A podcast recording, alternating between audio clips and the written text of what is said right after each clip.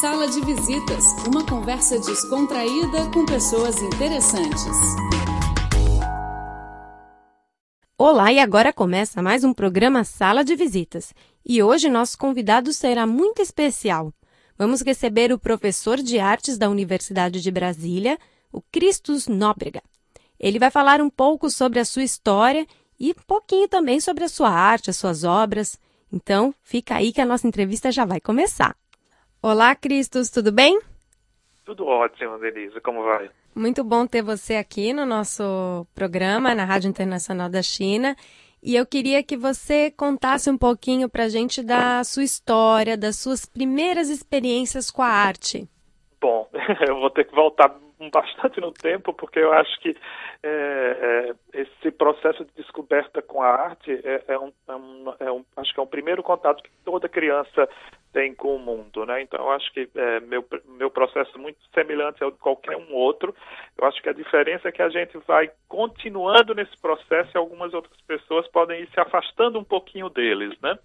É, mas é, eu fiz uma, uma graduação em, em, design em João Pessoa e depois terminei indo para Brasília fazer o meu mestrado e o doutorado na, em, nas artes. A, a, minha formação da graduação e posteriormente da, da pós-graduação, mas eu acho que foi um pouquinho isso, assim, começou dentro de casa com esse o estímulo que eu tive, né, da família, né, visitando, visitando exposições, museus é, e depois culminando aí numa formação mais acadêmica, né? Conta, conta um pouquinho da, su, da sua infância, como que era a sua relação com a arte na infância? Foi um momento muito produtivo, né? Eu tive a chance também de ter uma família que me estimulou muito, né? Eu tive uma minha mãe era professora de pedagogia, né? Da, da área de, de artes, então ela sempre me é, ofertou muito material, muita matéria-prima, né?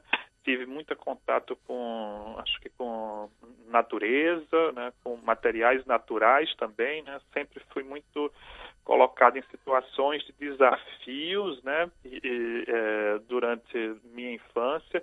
Eu acho que isso, esse reflexos desses desafios e desses materiais também naturais, eu acho que eles aparecem hoje nas minhas eh, na, na, na, minha produção, né? Assim, eu vim de uma de uma família também com uma uma, uma, uma tradição é, de engajamento político, né? Muito grande. Eu acho que de certa forma isso também se transformou como material de arte para mim, né? Assim, é, fui crescendo nesse meio, né? Onde me, eram dados vários estímulos, né? Materiais e, e digamos assim teóricos isso foi me ajudando a construir um pouquinho o que eu entendo hoje como arte, as questões de arte que, que me interessam, né? É, e dentro da sua história ali, a gente, entre a sua infância, a sua adolescência, quando foi que você decidiu que era isso que você queria para sua vida? Por volta dos seis anos de idade. Não foi cedo. foi, foi um pouquinho cedo.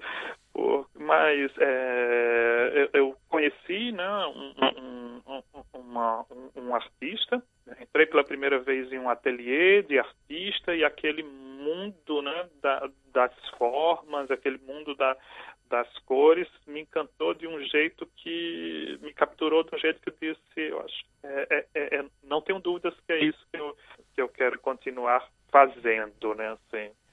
E é um campo muito bom porque é, é, um campo de uma liberdade extrema, onde a, a, a novidade e, e, e o, no, o novo é uma palavra de ordem, então, são questões que me estimulam muito a possibilidade de mudar constantemente, né, de ponto de vista, de criar alguma coisa nova. Então, acho que desde cedo eu me interessei muito pela, pela inovação. Eu acho que isso me ajudou a, a ter certeza da área que eu escolhi. E dentro do, dentro do curso de artes plásticas ou mesmo design, ah, você aprende várias técnicas, várias coisas. E qual que é a técnica que você gostou mais? Você gostava mais de pintar, desenhar, colagem, enfim, qual que era o seu a coisa que te mais animava de fazer? É, é, é, engraçado a gente falar, falar disso, é uma pergunta muito interessante, porque tradicionalmente quando a gente pensa em arte, a gente pensa primeiro nos materiais, claro, tradicionais, fazem parte da história, como a, a tinta ou lápis que né, para ser utilizado para o desenho, né? Então, inicialmente, é claro, a gente é introduzido no mundo da arte é, através desses materiais, mas hoje eu acho que existe uma infinidade de outros né, é, materiais, como o próprio corpo do artista, né, a dimensão da performance, né? É, então, hoje eu não tenho um material, digamos assim, uma técnica, uma técnica fixa, né? Eu prefiro transitar por várias dessas técnicas e linguagens, né?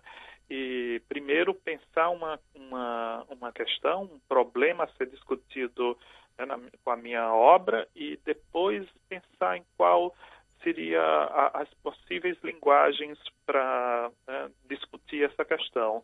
É claro que algumas são mais, é, digamos assim, é, mais corriqueiras né, na minha produção por exemplo, o uso da fotografia, né? Eu vi um pouco do seu trabalho que ele é bem interessante. Você trabalha bastante com impressão em objetos não convencionais. Eu queria que você isso. comentasse um pouquinho sobre isso. Exatamente. É, na verdade, quando eu estava né, me referindo ao uso da fotografia, eu penso que é, desde o início da fotografia até, até hoje, é, é, claro, muita coisa aconteceu na história da fotografia, mas alguns paradigmas eles se permanecem um, um pouco intocáveis, né?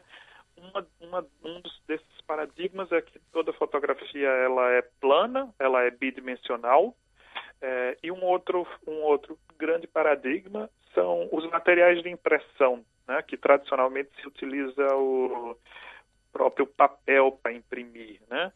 Mas a, a, a, fotografia ela pode também ser muito mais do que isso, né? Então, é, eu sempre estou tentando pesquisar novas tecnologias de impressão.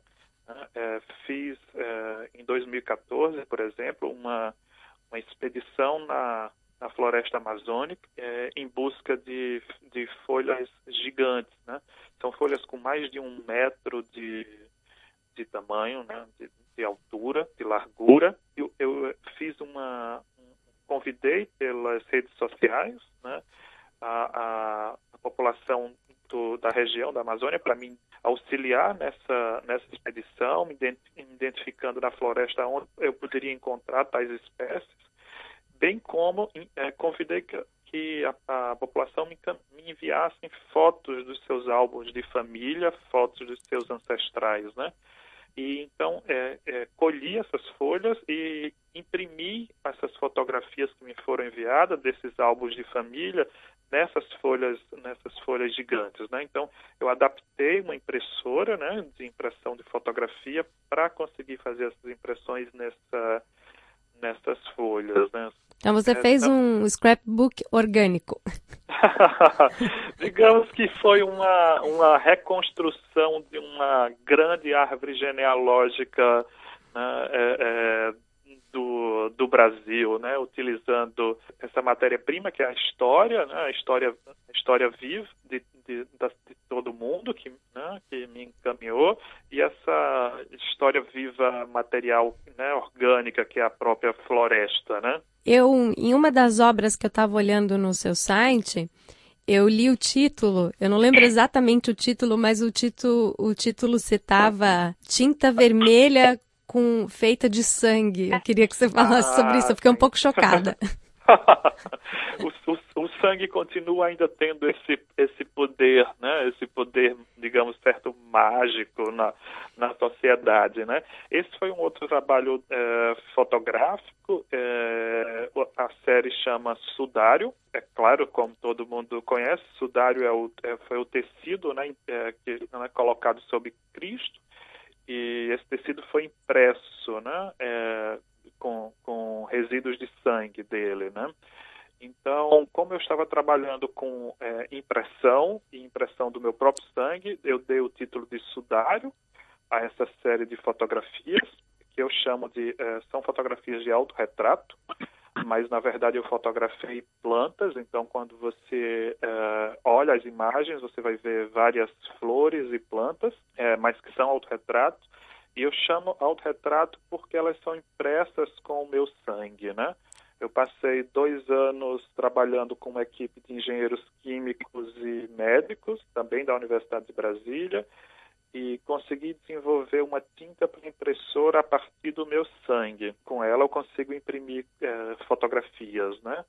Então eu é, iniciei fotografando várias plantas mágicas brasileiras, plantas utilizadas nas né, nas tradições é, nas tradições africanas, né, de matrizes africanas, imprimir essas, essas plantas. Ah, muito bom. E uma curiosidade aqui, é, como que faz para continuar vermelhinha? Porque geralmente o sangue, ele, né, ele vai passar por um processo em contato com o ar e ele vai ficar para o marrom. Como que ficou vermelhinho assim? Isso, ele vai oxidando. E, é, na verdade, essas impressões elas elas vão mudar ao longo do tempo, né?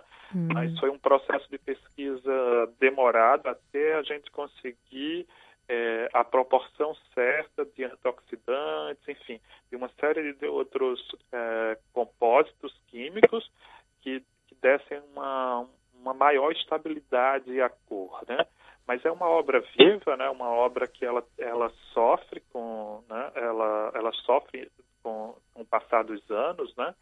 Então eu aceito isso como uma coisa importante dentro do, dentro da imagem né? dessa série, dessa essa transformação, né?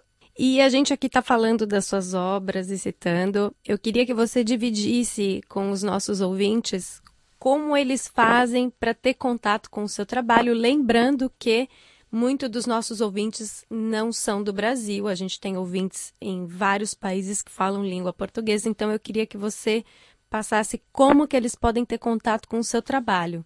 Bom, é, inicialmente é, eu, eu, estou nas redes sociais, utilizo muito o Facebook, quem quiser me encontrar pelo Facebook, eu tô, é, meu perfil é Cristos Nóbrega, então é, é, quem quiser me adicionar e, e, a gente pode ter um contato né? ou através do meu site, que também tem um, né, uma, um pouco resumo da minha produção, que é o cristusnobrega.com, é, né? esse, esse Cristos em latim, né? então é C-H-R-I-S-T-O-S. E, bom, espero também que é, em breve eu possa apresentar mais ó, alguma exposição, esteja passando aí é, por, por todos esses países que, que a rádio consegue Ainda falando do seu trabalho, você tem alguma obra sua favorita? Tem algumas, algumas obras que eu, que eu gosto muito porque é, elas, é, elas foram marcantes é, de formas diferentes. Tem uma, das, uma série que foi uma, a primeira série que eu desenvolvi com com recortes na fotografia e, e, e montagem. Foi a, uma das séries que a Fundação Cartier adquiriu para o acervo é, delas. Então foi uma uma obra muito importante na minha história. Dividi essa produção com, com, com outras pessoas através do, da própria Fundação Cartier. Né? E tem uma outra obra que é, chama Per Capita, é um trabalho que me toca bastante, que há, há 10 anos atrás, antes de eu sair da Paraíba para ir morar em Brasília, eu escrevi um livro sobre a história da chegada da renda renascença, que, que ela vem através de da França, Itália, Portugal e chega ao Brasil. E ela chega no Nordeste, especificamente na Paraíba, que é um, do, um dos estados que tem maior produção de renda renascença no Brasil. E é uma, uma história é, de muita tristeza e muita resistência também, porque é, são mulheres também muito pobres e que sofrem por atravessadores que compram a mercadoria delas muito barato e revendem a, a preços exorbitantes. Dez anos depois que eu fiz esse, esse livro, eu retornei à cidade para fazer um outro projeto, tentar ver como é que estava a vida dessas mulheres dez anos depois. E nesse projeto eu, eu saí batendo de porta em porta, né, é, anunciei em rádios da cidade, saí é, distribuindo os panfletos, dizendo que eu estava interessado em comprar cabelos de, das rendeiras. Eu negociei esses cabelos, cortei o cabelo das rendeiras e encomendei rendas, a renda renascença feita com os próprios cabelos delas, né? Foi, foi um projeto muito marcante porque a cada mulher que, que me vendeu o cabelo é, e, a gente sabe que o cabelo né, feminino, enfim, existe uma é, é difícil, né, a gente fazer um corte, né, grotesco, né, nele. E, e cada mulher que eu encontrei que permitiu que eu cortasse o cabelo teve uma razão específica para fazer isso. Eu pude ter contato com histórias de vida muito transformadoras e é um projeto que, que, que me toca bastante. E o nosso programa Sala de Visitas de hoje fica por aqui. Semana que vem, o Cristos estará de volta falando sobre a história da arte do Brasil. Você não pode perder. Então, até lá. Tchau, tchau.